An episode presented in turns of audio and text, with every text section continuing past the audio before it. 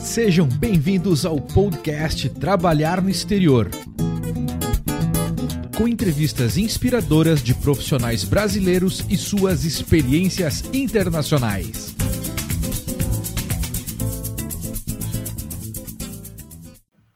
Olá, seja bem-vindo ao podcast Trabalhar no Exterior. Eu sou Eric Menal e todo episódio entrevistamos um profissional brasileiro que trabalha no exterior ou para uma empresa internacional. A ideia é compartilhar histórias reais para inspirar você que busca uma oportunidade profissional lá fora. No episódio de hoje, a gente continua na Europa. No episódio anterior, a gente foi para a Suécia e hoje a gente está na Alemanha. Um amigo meu de longa data, faz tempo também que a gente não fala, a gente está com uma cara bem pior do que tinha na época que a gente era bonito ainda, jovem, mas a gente vai ter um papo muito legal com o Beno Dresch. Ele está na Alemanha, agora depois vai falar o nome da cidade que eu não vou conseguir pronunciar, e a gente vai falar um pouquinho da trajetória dele, de como ele chegou aí, como é que ele está aí hoje. Beno, brigadão pelo teu tempo, pela tua disponibilidade, seja bem-vindo ao nosso podcast. Prazer é meu, primeira vez participando de um podcast, vamos lá, né? Vamos ver como é que funciona esse negócio. Ainda bem que só gravo áudio, né, cara? Se fosse o vídeo também... Eu pensei assim, como é que tá aqui, tá tudo certinho no lugar. Tu até fez a barba hoje, né? Tá todo bonitinho e tal. Beno, fala um pouquinho da tua trajetória profissional, cara, assim, de forma simplificada, da onde que tu conheceu a minha esposa, onde conheceu a Bi fazendo faculdade de informática aqui em Joinville e como é que você chegou aí na Alemanha? Dá uma pincelada aí no teu histórico profissional. Beleza, né? Então, eu estou na área fazem 21 anos já, trabalhando com informática, desenvolvimento de software. Uhum. Né? Comecei pequenino, uma empresinha que tinha 5 desenvolvedores, né? E hoje estamos aí com uma empresa que tem mais de 12 mil funcionários. Uau! E a gente, né, foi crescendo, conheci a Bianca na época na universidade, no IST, né, no Instituto Superior Tupi, em Joinville, onde a gente estudou juntos. E não muito tempo depois de termos terminado a faculdade, 3 anos depois, eu decidi, na época com minha esposa, decidimos vir para o Brasil, né? Eu vim para o Brasil, vim para a Alemanha, olha só. Vim para a Alemanha, exatamente, vocês estavam no Brasil. Vocês estavam em Floripa na época, né? A gente estava no Floripa, a gente estudou em Joinville, eu estudei em Joinville, conheci todo, né, Bianca, conheci você e tudo mais, isso foi na época de 2003, 2004, depois a gente conheceu você, né? Uhum. Mas nessa época eu já trabalhava na Logo Center no Brasil, fazia curso de alemão. Em 2003, meus pais saíram do Brasil, vieram para a Alemanha, né? Para a Áustria, eles saíram do Brasil para vir para a Áustria e eu sempre tinha aquela vontade de pensar, quero ir para fora, né? Trabalhar no exterior e tudo mais, né? E nunca tinha surgido a oportunidade. Então eu conheci na época a Bárbara, minha esposa, né? Num processo um pouquinho complicado agora, mas enfim, nós decidimos vir junto para cá em 2007, saímos de lá. E a gente veio para cá com aquela oportunidade, pensando, eu quero trabalhar na área de informática, o que na época, pelos familiares e todo mundo que a gente conhecia, falava assim, esquece, né? Você vai trabalhar em produção, vai trabalhar na fábrica, vai, né, fazer pacote, empacotar coisa e tudo mais, né? Mas a gente não desistiu e eu cheguei aqui, fiz a entrevista, falava bem pouco alemão, falava mais inglês, eu fiz a minha entrevista em inglês na época. Consegui um trabalho numa empresa em Liechtenstein, que é o principado entre Suíça, Áustria e Alemanha ali, né? Bem naquela união. O país é do tamanho de Joinville, menor que Joinville, né? Piraberaba, olha, acho que é maior que Liechtenstein. Fiz a entrevista na época em inglês, o cara me aceitou. 20 dias depois de ter chego aqui, eu comecei a trabalhar na área de informática, né? Isso é difícil, né, cara? É bem raro acontecer. Não é... Eu não sei, hoje em dia, eu acho que está mais fácil hoje em dia, porque a gente tem uma falta muito grande de profissionais na área de TI. Então, se você fala inglês, você já tem uma possibilidade maior. Mas como era uma empresa pequena e tudo mais, o alemão foi uma coisa que dominou, eu aprendi, me esforcei, estudei muito, e, né, o alemão dominou, tanto é que depois não consegui mais falar inglês. Né? O inglês sumiu, foi dominado pelo alemão, né? E nessa de coisa e tal, empresa muito pequenininha, cheia dos problemas, né? Enfim, não cresceu e tudo mais, a gente dizia, ou a gente volta para o Brasil, ou a gente vai para outro lugar. E a gente decidiu, daí eu procurei, consegui um emprego na Alemanha, e desde então eu estou na Alemanha, desde 2008, né? E hoje estamos aí, eu estou aqui desde, já estou há 6 anos nessa empresa que estou trabalhando atualmente, contando que eu tenho uma fase, que nós temos uma fase de 1 ano daquela saudade do Brasil, a gente falou assim, vamos voltar para o Brasil, voltamos para o Brasil, não deu certo, né? Desistimos, voltamos para cá com... Eu já voltei praticamente com emprego, né? Cheguei aqui na segunda-feira, como eu já tinha contatos e tudo mais, cheguei na segunda-feira, já tinha entrevista marcada. Então, né? Funcionou e, né? E uma empresa de 12 mil empregados, eles estão todos na Alemanha ou é uma empresa global que tem várias subsidiárias? Essa empresa que eu trabalho, ela é uma empresa que ela atua na área de saúde, né? Uhum. Quer dizer, produção farmacêutica, de alimentação, de óleo, quer dizer, a gente está envolvido em várias áreas que hoje não tem como você dizer, não é importante, né? Todas as áreas são muito importantes e a central dela fica em Califórnia, uhum. Em Santa Clara, uhum. Né? Do lado do prédio da Apple, né? O OVNI da Apple fica do ladinho deles, né? Da nossa empresa. E a gente tem espalhado pelo mundo, né? A segunda maior central deles fica aqui em Valdron, onde eu trabalho, com mais de 1.000 funcionários. Quando eu comecei tinha 800 funcionários, hoje eu calculo, nem sei o número atual, mas eu calculo entre 1.100 e 1.300 funcionários atualmente. Né? E como é gerenciar pessoas na Alemanha? Porque você está num cargo de gestão e até... E me corrige se eu estiver errado, mas eu lembro uma vez a Bi falou assim, Eric, uma coisa que o Beno me contou foi que, até uma curiosidade, a diferença de salário entre gestor e o resto da equipe não é tão grande como no Brasil. Não sei se isso é fato ou não. E aí, partindo disso, como é que é gerenciar os alemães? Porque eu trago só a minha percepção, né? A percepção é de um povo um pouquinho mais direto, um pouco mais straight to the point. Como é gerenciar um grupo de pessoas aí na tua empresa? Então, eu estou no cargo de gerência já... como é que a gente fala aqui? Eu tenho que traduzir algumas coisas, tenho que traduzir do alemão para o português, que às vezes é difícil, né? Mas enfim. Gerenciando pessoas com pessoas na minha equipe, pelas quais eu sou responsável, já fazem 2 anos agora. Uhum. 1 ano e meio, desculpa. 1 ano e meio. E oficialmente como gerente dentro da empresa cerca de 9 meses agora, uhum. Né? Quer dizer, oficialmente como no cargo de gerência. E assim, é diferente do Brasil, como você mesmo falou, o alemão é direto. Hoje eu noto que eu já não sou mais o brasileiro que eu era antigamente, né? Às vezes a gente fala assim, as coisas, pá, né? Mas ainda tem muito do meu jeitinho brasileiro, talvez isso seja uma coisa interessante para as pessoas aqui e tudo mais, né? Mas faz parte, quer dizer, tudo enriquece, né? Se for o meu jeito brasileiro, enriquece a minha empresa, enriquece a minha equipe e assim por diante, né? Mas, como você falou, sim, o alemão é um povo, ele, na empresa, se eu contar assim como é trabalhar com o alemão, né? Ele é direto, ele precisa de um objetivo, ele tem que saber assim, eu preciso fazer isso daqui e tem que estar esclarecido, claro, né, com pontinhos nos is, com pontos no final da frase, o que precisa ser feito, né? Mas ao mesmo tempo, uma pessoa, ele é muito responsável por aquilo que ele tem para fazer, né?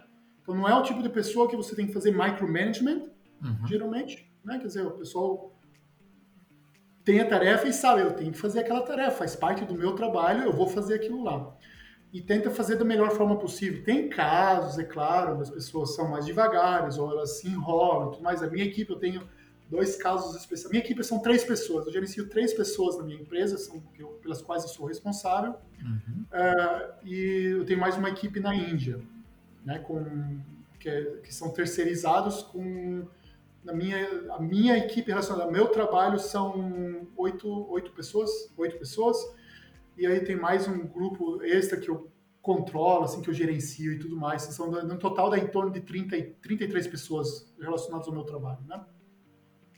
E na minha equipe aqui da Alemanha tem 2 pessoas, uma fala demais e muito enrolada no momento de falar as coisas, né? É como se fosse como que chega até Roma, você passa pelo pela Europa inteira, chega 3 meses depois em Roma, vamos supor, né? Mas faz parte, quer dizer, ninguém é perfeito. E tem uma outra pessoa que é um pouco é mais fechado, fala muito pouco, e quando fala direto demais. Então eu tenho que tomar cuidado, e aí sim é um relacionamento com outras pessoas da nossa empresa, nossa equipe e tudo mais. Porque senão às vezes dá aquele... É tão direto que chega ao ponto de a pessoa de dar um... Sabe? Dependendo de quem é que está ouvindo do outro lado, dá um... Né? Né? E hoje essa gestão é toda virtual? Vocês estão trabalhando de casa? No momento é virtual. Né? Mas, por um lado, que assim, com relação ao projeto e tudo mais, a diferença do Brasil que eu vejo, o alemão ele é responsável. Né? Ele tem uma tarefa, ele leva a tarefa a sério, vai fazer aquilo lá, vai levar à frente, vai buscar, vai resolver e tudo mais. Né? Uhum. É, assim, não é nada contra o brasileiro, não quero, né, em nenhum momento falar que o Brasil é pior, o que aqui é... Isso, é diferente. É diferente. Né? E Beno, assim, como é que é a questão, e é curiosidade minha, porque aqui a gente tem nas empresas a questão muito forte de dificuldade de retenção, FGTS, tem que pagar FGTS, tem que pagar... como é essa questão da... Eu vou usar o termo retenção, como é reter funcionários aí, a dificuldade de talvez demiti-las, existe isso também como existe aqui, e como funciona o processo de contratação? É muito diferente do que a gente está acostumado aqui no Brasil? Bastante diferente. Muito diferente. A gente está com um problema bem grande com a nossa equipe da Índia, onde a gente está tendo um problema de retenção, ou melhor, de flutuação, que a gente chama, que a gente está fazendo um trabalho mais profundo agora, de análise, de 38% de troca de pessoas. Caramba. É um valor muito grande, né? É um valor muito alto de mudança na equipe. Então, isso na parte de desenvolvimento de software significa treinamento, má qualidade de código e assim por diante. Né? Aqui na Alemanha, eu estou com a equipe atual que eu estou trabalhando junto. Eu comecei como desenvolvedor, de desenvolvedor eu passei para Scrum Master, e de Scrum Master eu passei para gerente de projetos, gerente da equipe, né? E hoje estou como gerente de pessoal dessa mesma equipe. Há 6 anos estou com as mesmas pessoas na mesma equipe. Nossa! Né? Quer dizer, por mais que seja uma equipe de 3 pessoas numa empresa que tem aqui na Alemanha 1.000 funcionários, ou mais de 1.000 funcionários, em 6 anos não ter troca nenhuma é uma coisa que no Brasil rara. Muito, né? Raro. Muito raro.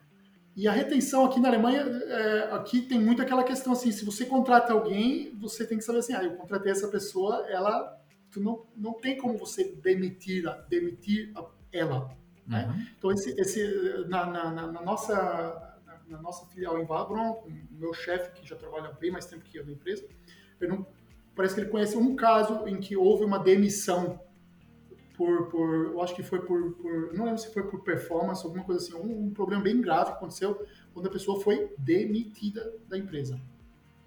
Isso então, é cultural, assim, ou é o custo, cara? Custa muito? Várias coisas. Primeiro, leis que protegem o funcionário.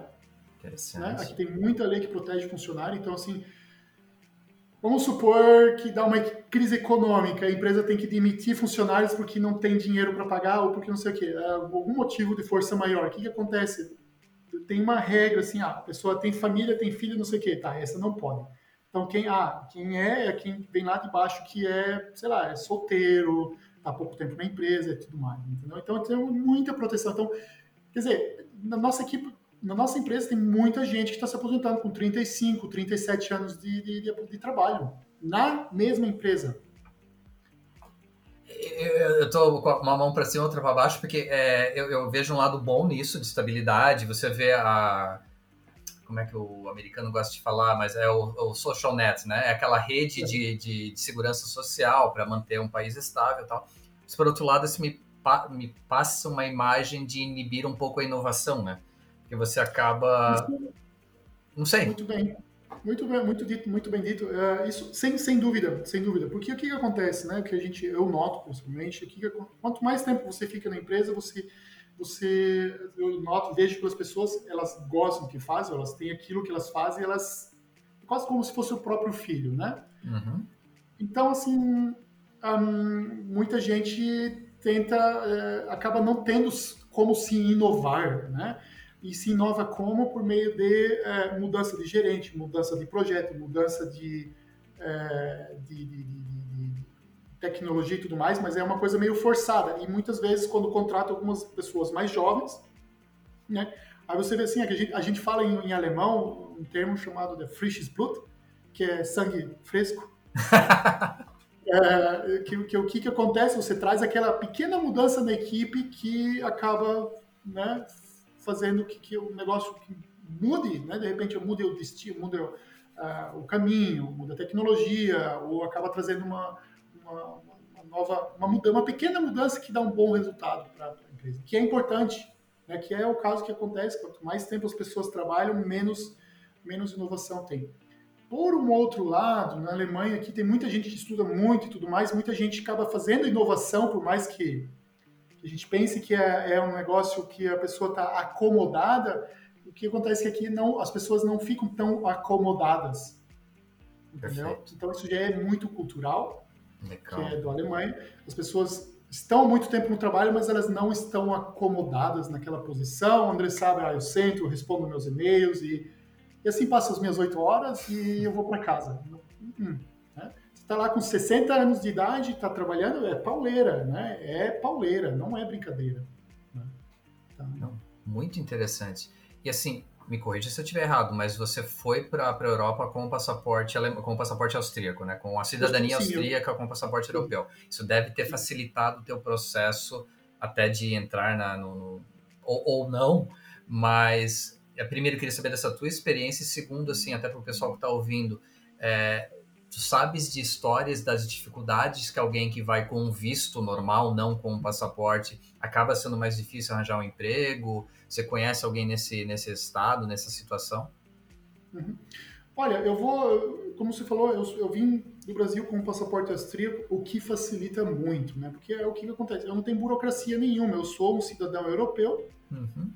Então eu chego aqui, eu apresento meus papéis, faço uma entrevista, eu posso ser contratado sem burocracia nenhuma. Só preciso de uma conta do banco, o endereço e do meu passaporte e fechou. E mais alguns outros documentos, mas isso faz parte do processo natural de vir para cá. Sendo brasileiro ou sendo uma pessoa de outra região não da União Europeia, é um processo que é um pouquinho mais complicado, sem dúvida. Eu conheço um caso, mas não tenho muitos detalhes dessa situação, onde a moça trabalha numa equipe na qual eu trabalho como Scrum Master. Né? Uhum. Ela estudou aqui e ela é indiana. Né? Quer dizer, ela tem um visto de permanência e eu sei que ela foi contratada, mas ela foi contratada. Fala praticamente, eu diria, 90%, 80% do tempo é inglês, a comunicação dela, porque ela não fala um alemão assim, uma fluência muito alta, né?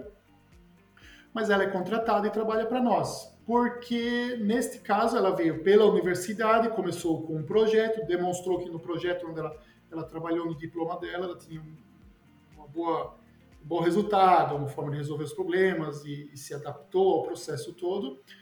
Foi optado por admitir ela para a empresa, foi feita uma oferta e ela aceitou e aí funciona, né? Quer dizer, quando é para fazer, se você tenta, funciona. Eu conheço um caso de uma pessoa, um brasileiro, agora eu vou contar uma pequena história. Eu estava na empresa um dia e um colega meu perguntou, Beno, você conhece essa universidade aqui? Daí eu olhei assim, o desk do sim, eu morei nessa cidade, né? Eu sou de lá, né? Daí ela assim, não, então, eu tô com uma... A gente tá aqui com um currículo de um rapaz aí, ele tá morando em Portugal, mas ele estudou aqui na universidade, queria saber como é que é, se a universidade é boa, se, né, e tudo mais. Aí o que aconteceu? Eu fiquei assim, nossa, né, que coisa, Joinville, como é que o cara de Joinville vai parar aqui em Valdron? Mais um!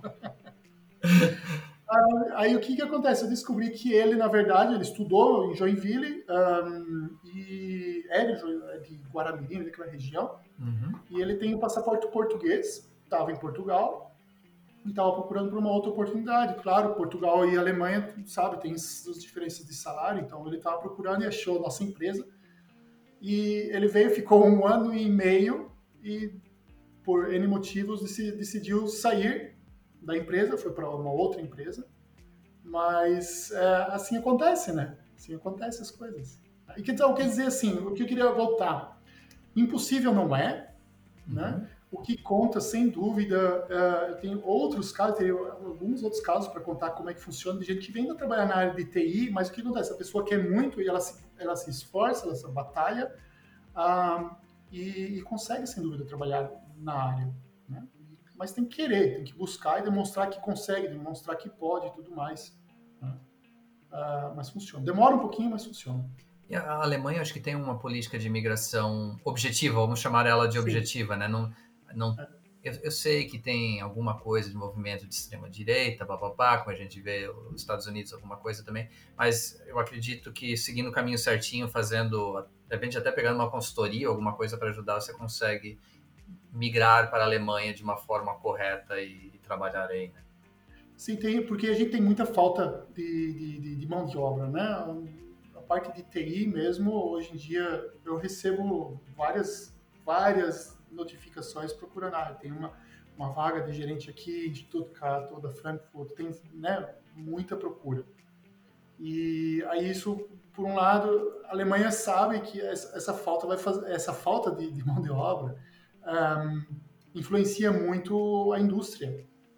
E por influenciar a indústria, significa que existe todo um processo que, na verdade, facilita a entrada de funcionários ou de gente do exterior para cá, sendo profissionais que tenham uma qualificação boa e assim por diante, sabe? Porque é isso que se precisa. A gente não precisa de gente que, nada contra, mas para limpar a rua, para vender roupa ou essas coisas.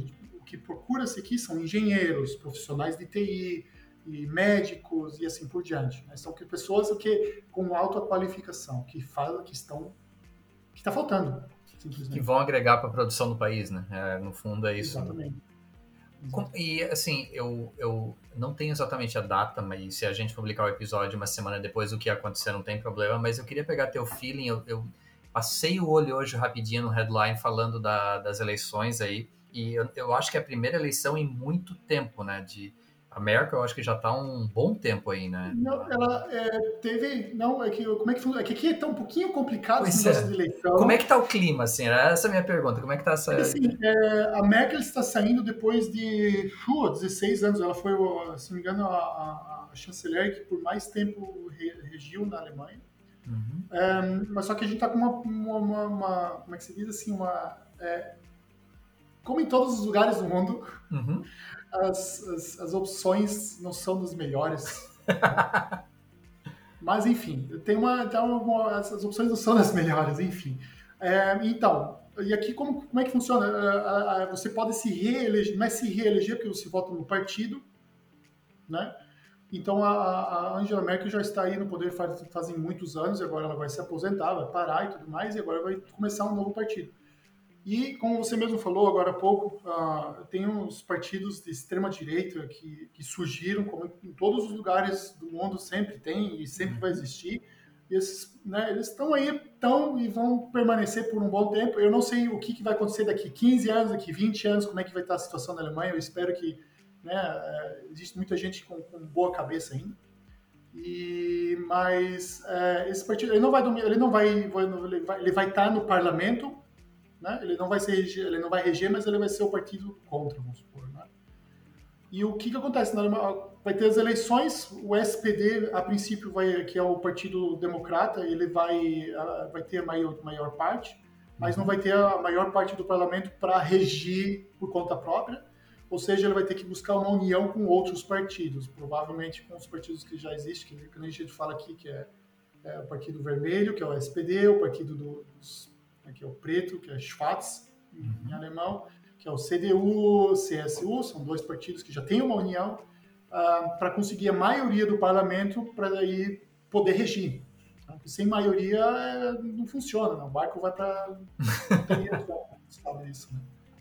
Então, assim, vai dar uma mudança, mas não espero que seja uma mudança grande, e boa parte das coisas que existem hoje vão continuar visíveis ainda. Bom, uma pausa rápida nessa entrevista e já voltamos com mais. Enquanto isso, você está pronto para uma oportunidade de emprego no exterior ou até mesmo para uma multinacional que exige inglês fluente? Que tal se preparar para o processo de recrutamento com um serviço especializado em entrevistas de emprego em inglês? Na Spark English, nós lhe ajudaremos desde a tradução do currículo e perfil do LinkedIn em inglês até um serviço personalizado de preparação para entrevistas, com simulações reais de acordo com o seu segmento e suas dificuldades. Visite sparkenglish.com.br e envie uma mensagem na página de contato com suas informações. Nós entraremos em contato para agendar uma avaliação gratuita e lhe ajudar a conquistar o emprego de seus sonhos. Spark English, seu serviço especializado de inglês para entrevistas de emprego. Agora, vamos retornar à entrevista de hoje. Como foi esse ano e meio de pandemia aí para vocês? Assim, o meu entendimento foi bem, talvez um dos países mais restritos em alguns pontos, né? Como é que foi? Assim, para ti a mudança de ter que trabalhar de casa, e a gente vai entrar na questão dos filhos também, de ter os filhos perto e criar filho aí na Alemanha, mas como é que foi esse último ano e meio de pandemia para ti e para o país, a tua visão do país? Foi loucura. Ano passado foi loucura. Muita coisa a gente viveu que a gente não sabia, né? Eu esqueço até hoje, uma semana antes do lockdown ser oficializado, meu chefe, na época, né? Ele veio e falou assim, olha, provavelmente, isso já conversando já com outros gerentes da própria empresa e tudo mais, né? Provavelmente vai vir um lockdown, a gente vai ter que nós vamos ter que trabalhar de casa, então já dá uma olhada na equipe, ver se está tudo certo, para, né, já avisa eles para levar notebook todo dia para casa, porque a hora que vir não vai nem poder vir na empresa, né? Uhum. E do jeito que foi, na outra semana veio o anúncio, a gente estava mais ou menos preparado, né? Porque o nosso trabalho na empresa, o que acontece? Eu estou trabalhando aqui, isso aqui, o que tem a câmera e tudo mais, é um laptop, né? Todo mundo, a maioria das pessoas, ou praticamente todos eles, têm laptop. Porque primeiro, para fazer reunião, em sala de reunião, tu pega laptop, vai lá e faz, né? A gente tem que, às vezes, nos últimos anos, uma vez por ano eu ia para os Estados Unidos, na Califórnia, na matriz, uhum. Eu tenho que levar o meu notebook para fazer as coisas. Quer dizer, então todo mundo já está acostumado a trabalhar com um notebook. E veio e todo mundo começou a trabalhar. No começo foi difícil, porque, né? Como é que eu vou fazer uma reunião? Né? Os primeiros dias a gente, né, dormia até tarde, eu acordava 8 horas da manhã, quer dizer, a criança não tinha aula, a escola não estava nem preparada, a escola foi pior ainda, né? A escola nem se compara. Na empresa, o que acontece? Como a gente já tinha o costume de fazer reunião de casa e tudo mais, o início faltou um pouquinho das ferramentas, até o momento de falar assim, eu vou sair daquela ferramenta e vou utilizar esta ferramenta que ajuda realmente a fazer reunião e tudo mais, né? E os primeiros dias foi assim... Funcionário meu, da minha equipe, falou assim, as primeiras 2 semanas você não aguentava mais de ter que fazer isso daí, você queria voltar para a empresa. As 2 outras semanas você já estava meio assim, né? E nas outras 2 semanas você falou assim, não quero mais nem voltar para o escritório agora, né? E assim, foi um momento de muita adaptação e toda a questão do corona, né? Porque assim... A gente não sabia o que era o corona, ninguém sabia. Perfeito. E principalmente, eu lembro hoje dos bombeiros passando nas ruas, em Valdron, onde eu morava, que é uma cidade que tinha... A cidade toda tem 13 mil habitantes, mas a vila que eu morava tem 1.300, 1.500 habitantes. Os bombeiros passando às 6 horas da tarde, falando assim, por favor, vão para casa, agora é lockdown e né, não tem mais ficar na rua, né? E eu nunca vivi isso na minha vida. Então, isso tudo, cara, isso, né, isso entra, assim, é uma coisa que tu não... É difícil de assimilar, né? Você conta assim, mas é difícil de você entender o que está acontecendo. Você aceita, mas ao mesmo tempo não sabe, né? E aí tudo era assim, né? Se ia no supermercado, eu tinha álcool, era álcool, e era só máscara e álcool na mão, e fazendo compra para os vizinhos, porque daí os nossos vizinhos eram tudo gente aposentada com mais de 60 anos de idade, 70 anos de idade. Aí você pensa, exatamente as pessoas do grupo de risco, né? A gente ia lá e nós fazemos compra para vocês. Então, 2 famílias, a gente ajudou, fez compras para eles e tudo mais, né? E assim vai, né? Mas só que o que acontece? Como tudo é uma onda, chega um momento que você se adapta de tal forma que você vê que o negócio já faz parte da tua vida. É como pegar trânsito todo dia para ir para o trabalho. Uma hora você se acostuma. Primeiro dia lá, depois você vai, né? É, veio o verão, daí o verão liberou, e depois veio o inverno de novo, e daí veio o terceiro lockdown, ou o segundo lockdown, né? Nem sei mais quantos lockdowns, entendeu? Né? E aí foi, mas hoje em dia eu vejo que, por experiência própria, a gente, por trabalhar em casa, tem algumas boas vantagens, sem dúvida, né? Perfeito. Não preciso mais levantar para ir na minha sala de reunião, não perco mais tempo, a hora que eu quero fazer um café, eu vou lá, faço o café, volto aqui, continuo a trabalhar, o café está pronto, pego o café e assim vai, né? Então, os meus três funcionários moram a 40 minutos de carro da cidade, da filial, o que não faz nem sentido vir todo dia de carro, pensar, pegar 40 minutos de trânsito para chegar no escritório. Eles ganham 1h30 da vida deles por dia, né? Exatamente. Então, hoje nós estamos flexibilizando, né? A gente não recebeu o anúncio oficial, a ideia é oficializar. Quem trabalha 3 dias no mínimo no escritório tem uma mesa fixa, e aquele que trabalha 2 dias ou menos né, não tem mais mesa fixa. A gente vai ter que ter um sistema de agendamento que fala assim, minha equipe hoje, quartas-feiras, está no escritório, a gente vai ter um local onde nós temos as 4 mesas, né? Ou 5 mesas com a equipe toda, para a gente estar perto, próximo um do outro, para poder trabalhar no escritório. A esperança é que oficialize, né? Mas como é que tá a vibe aí? Tipo, a questão de vacinação, acho que os números estão bons, né? Tipo, como é que tá o pessoal na rua? Tem muita gente contra, né? Tem bastante. Então, se tu vê os números, cerca de 30%, um pouquinho menos de 30% da população é contra, e o pessoal é bem... É que nem Estados Unidos nesse ponto, né? O governo tá modificando tantas leis que se você ficar internado por conta de Covid, você não vai ter mais, você não vai receber mais o salário. Uau. Né? E mais muitas coisas. Eu não posso ir no restaurante se eu não estou vacinado. E N coisas. Eu não posso fazer mais teste gratuito, porque acontece hoje, por tudo aqui tem central de teste. Eu vou lá, faço o meu teste, vamos supor, quem não é vacinado, faz o teste, e daí, tá negativo, tu pode ir no restaurante. A partir de outubro, tem que pagar pelo teste. Eu nem sei qual é o valor, mas tem que pagar pelo teste. Então, eles estão forçando tanto que, no final das contas, é melhor ser vacinado do que... Né? Não é que vai ter aquele percentual da população que não vai querer e pronto, e só pra ser do contra. Para as crianças, Beno, assim, eu conheci o Caio muito pequenininho. O Caio tá com o quê agora? Quantos anos? Tá com 12 anos. Nossa. E a tua filha eu nem conheci. Como é que é a educação deles? Tá aí ela. Vocês não estão vendo no áudio, mas eu tô vendo aqui no vídeo. Como é que é a educação deles aí? Assim, antes pandemia e durante pandemia, e como é que, tipo, a questão do inglês, eles aprendem algum outro idioma, ou é só o alemão? Como é que é a questão da educação deles aí? Esse é bem interessante. Ano passado foi... Joga fora, né? A escola foi complicado, né? Foi bem complicado. Mas assim, se eu contar normal, do primário... A minha filha está no Kindergarten, ela agora seria o equivalente a jardim de infância no Brasil. Uhum. Né? Que é isso aqui que eu tenho? Então, os docinhos aqui. Isso. Ela está no jardim de infância, então agora ela está começando a receber preparação, que é sentar numa carteira, escrever algumas letrinhas e coisa e tal, para poder se preparar para não chegar na escola naquele baque, né? Uhum. Como a gente mora numa região que é próxima da França, as crianças têm francês no primário.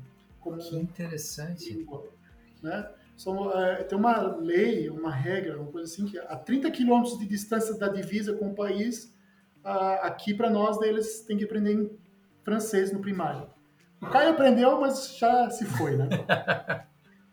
E na época, como um pouquinho uma lei, digamos, antiga, não tinha inglês na escola, o grupo de pais ofereceu, a gente pode contratar uma professora e dar aulas em paralelo de inglês, né? Uhum. Tem sala na escola, a professora é como se fosse fazer parte do currículo, né? Uhum. Então ele fez 3 anos e meio de inglês no primário, ele tinha francês e inglês. Quando muda de escola, que é da quarta para quinta, você tem que escolher entre inglês, você pode escolher entre inglês e francês, né? Uhum. Quer dizer, aí é por conta da criança, tem mais afinidade com francês, faz francês, senão faz inglês. O cara escolheu inglês. Da quinta para sexta, aí já começa a dificultar um pouco mais, e daí depende de escola para escola, já volta esse termo. Aí tinha latim ou espanhol. Caramba! É, então você tinha inglês, ou latim ou espanhol, né? Quer dizer, então tinha duas línguas estrangeiras, né? E a Alemanha, ela tem um sistema escolar que é muito diferenciado do Brasil, que eu não conheço do Brasil isso, né? Eu acho que talvez seja em algumas escolas um nível parecido. Na quarta série você recebe uma digamos, uma sugestão do professor, que você pode ir a favor ou falar, não, meu filho, eu vou fazer outra coisa. Uhum. E ele diz o seguinte, olha, o teu filho tem boas notas, ele se esforça, e eu acredito que ele pode ir para o ginásio. O ginásio é um nível mais alto, mais puxado, né? São para crianças que têm aquela coisa assim, eles fazem muita coisa por conta própria, e se tiver pressão eles vão fazer também e vão indo, entendeu? E ali você tem essas questões, que daí você tem latim, você tem espanhol, tem francês, tem inglês. Mas são escolas que oferecem um currículo muito diversificado, tem muita coisa legal, sabe? E o Caio foi para o currículo, para o ginásio. Nossa. Mas, enfim, não funcionou, né? Um nível abaixo tem o Real Schule, que é a escola real. Uhum. Ele não é tão puxado quanto o ginásio, vamos supor. Então, o currículo é bem parecido, muitas coisas são bem parecidas, né? Então, e assim vai. E ainda tem mais um outro nível abaixo, que é uma escola mais técnica, voltado mais pro fazer, vamos supor, né? Para a parte de coisa manual, uhum, e tudo mais. Todas as escolas, o que acontece? Algumas são mais rápidas, você consegue completar o nível escolar de forma mais rápida, que é o caso do ginásio. Ele é mais compacto, mais puxado, é bem mais conteúdo, só que finaliza mais rápido, e você consegue fazer uma universidade, já ir direto para a universidade e tudo mais. As outras escolas, o que acontece? Ela demora mais para você chegar no mesmo nível. Entendi. Né? Só que no final, o que acontece? Você termina o curso, você tem que fazer, de repente, alguns adicionais para completar o currículo, para ser equivalente ao do ginásio, vamos supor. Né? O Caio, hoje, a gente colocou ele no nível mais baixo, né, por N motivos, né? Uhum. Mas tá adorando a escola, e a escola permite ele fazer isso, exatamente isso depois, só que é uma escola que não é puxada, não é aquela coisa exagerada. Ele tá respeitando o tempo dele, acho que na verdade, né? Ele vai chegar no mesmo ponto lá em cima, mas tá fazendo exatamente o tempo dele. Exatamente. Pô, não quer dizer que a escola é ruim. A gente tem muito no Brasil, a gente compara muitas vezes assim, a escola pública do município com a escola privada, do não sei o quê, você paga, sei lá quanto, R$1.000 às vezes por uma escola, e a escola pública você sabe que, sei lá, né? Uhum. Não chega nesse nível, não dá para comparar. O que é que nem eu falei para ti, a escola, o Caio tá adorando, os professores são super bacanas, as crianças gostam do Caio, mas só que acompanha o ritmo da criança e oferece as coisas, né? Eles oferecem muita coisa, tem muita opção, e a criança tem que buscar aquilo que ela gosta, entendeu? E daí aquilo é onde a criança vai ser. Isso é público ou é privado, Beno? Público. Caramba, tudo. E ainda tem escola pública, tem escola privada aqui ainda, desculpa, ainda tem escola privada, né? Caramba! Então, realmente, a preparação do indivíduo para a vida adulta é um negócio impressionante do ponto de vista de educação. Eu gostaria de ter, eu já falei várias vezes para minha esposa, na época eu falava assim, eu gostaria de ter feito aqui, de ter estudado antes aqui, né?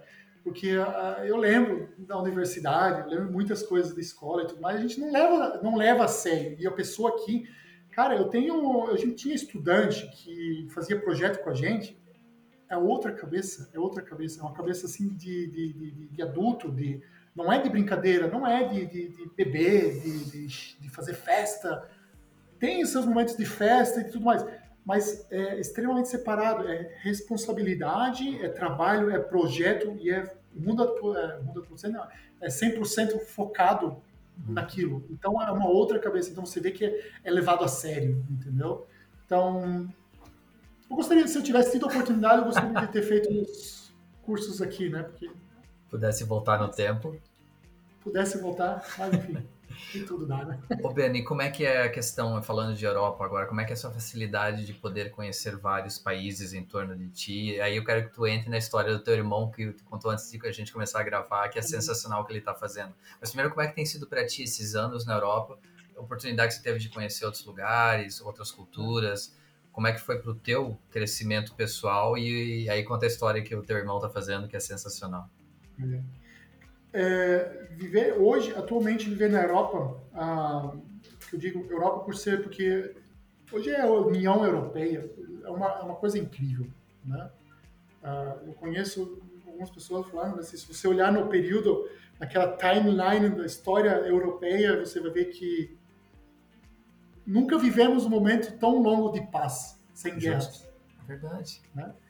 E o simples motivo de eu poder sair agora daqui e entrar na França, jantar na França num restaurante e voltar depois para casa, sem burocracia, sem espera, sem... Claro que tem Covid e tudo mais, mas essas dificuldades à parte, é incrível, incrível, sabe? É uma coisa que muitas vezes, a gente conversamos muitas vezes sobre isso, todo mundo tem que fazer isso um dia, viver um pouco no exterior, participar e conhecer para entender o que é ruim, o que é ruim no Brasil, o que é bom no Brasil e saber dar valor para aquelas coisas e saber também o que precisa ser mudado, né?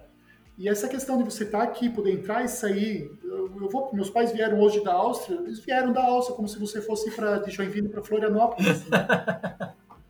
Entendeu? Né? Não é como você falar assim, eu vou entrar, né? Não tem essa. E a gente vem do Brasil, a gente tem um sentimento no Brasil muito de como é que se fala? Do coitadinho, do pobrezinho, do eu não posso e não sei o quê, né? Hoje eu vejo, eu tinha muito isso quando eu vim para o Brasil, para cá. Hoje eu vejo, eu falo de Augenhöhe, que a gente diz, né? Quer dizer, nem sei como se fala isso em português, né? Da mesma altura dos olhos, vamos supor, né? Olhar olho no olho, né? Olho no olho com o pessoal daqui. Não porque eu sou brasileiro ou porque eu sou exterior. Não conta.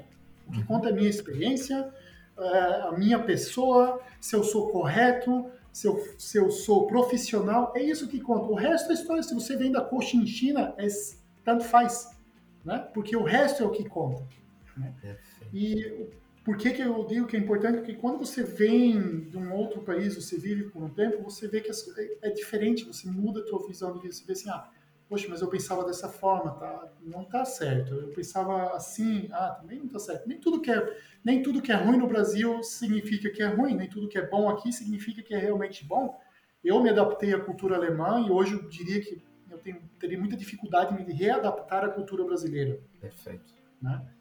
Então, eu gosto daquela questão, assim, o negócio começa às 6h, às 6h eu estou lá para começar às 6h, e não, né, como a gente começou hoje, 6h em ponto. Exatamente. E assim vai. Então, é importante para todo mundo, se a pessoa tiver uma oportunidade, falar assim, eu tenho uma oportunidade de fazer as coisas corretas, legalmente, isso, morar no exterior, ganhar uma experiência, aprender uma língua, aprender uma cultura, faça, porque isso te enriquece tanto, que não existe dinheiro no mundo que pague, né?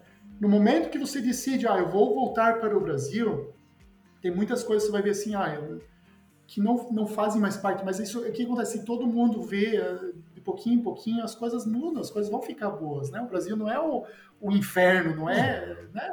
É questão de você dar valor para aquelas coisas que são boas e fortalecê-las, que é o que a gente sente falta, eu sinto falta hoje no Brasil, né? As coisas boas a gente não fortalece e acaba dando um valor extremamente alto para determinadas coisas. E aí desequilibra, né? Nossa. Então é uma experiência legal. Eu conheço bastante gente que já veio para cá, muito brasileiro. Tem vários brasileiros que moram aqui, que vieram, que estão morando aqui e tudo mais. Gente como no Brasil, brasileiros, muitas vezes a gente vê assim, brasileiro, né, tenta... A gente nunca sabe, porque tem muita gente que vem legalmente, tem muita gente que faz tudo certinho, muitas vezes tem muita gente que faz muito avacalhado. E você sabe, acaba denegrindo a imagem daquela cultura, sabe? Então, a mesma coisa que a gente tem no Brasil, assim, esse veio do exterior, faz tudo certinho, não sei o quê.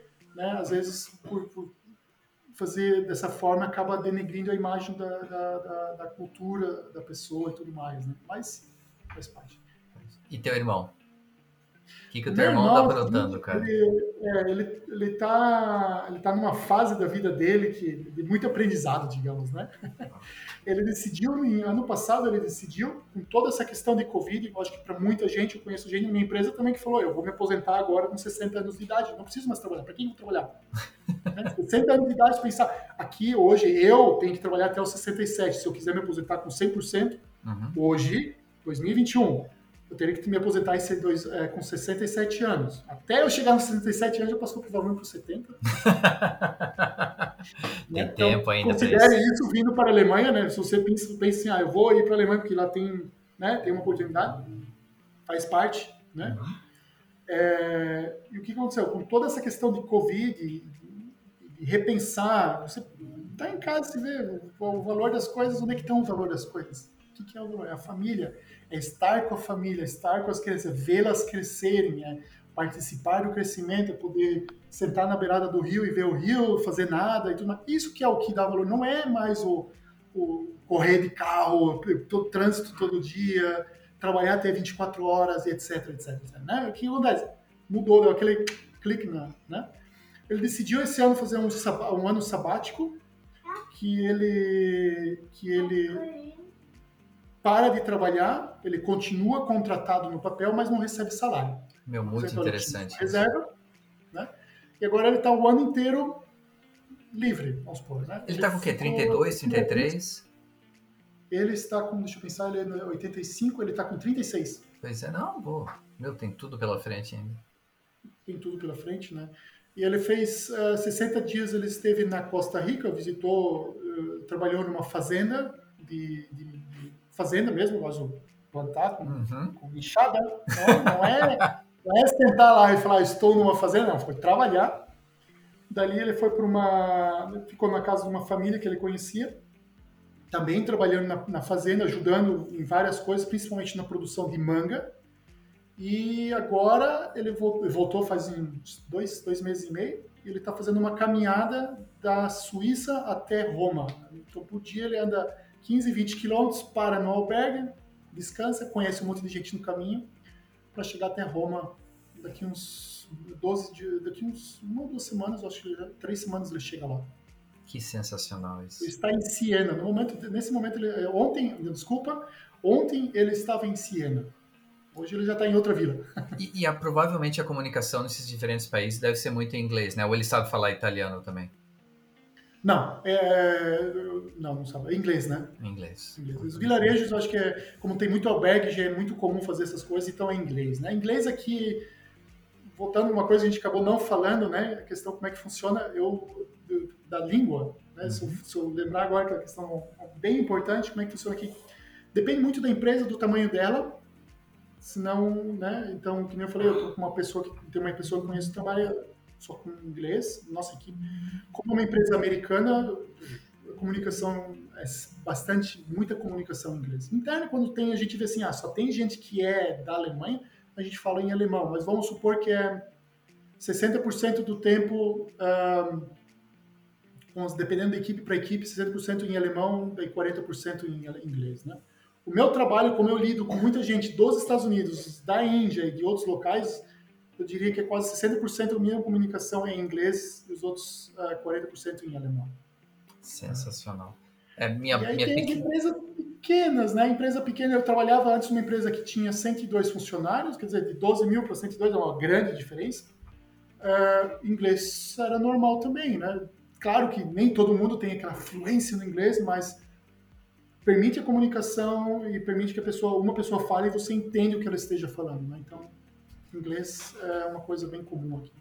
Minha pequena experiência quando a Bi foi correr a maratona de Berlim, acho que faz uns 3 anos, foi alemão, meu alemão é zero, né? Então, e todo mundo fala que é parecido para mim, eu não acho parecido, eu nunca consegui aprender alemão. Mas Berlim foi muito tranquilo, Munique um pouquinho mais complicado, mas tudo falava inglês. Munique tem um pouco muito do dialeto, né?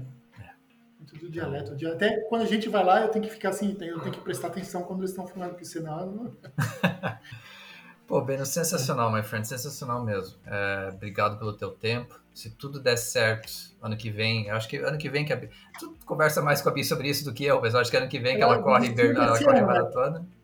Ela desistiu desse ano, né? É, não, porque não questão de entrada no país e Covid, acho que esse ano não deu, mas ela conseguiu transferir para ano que vem.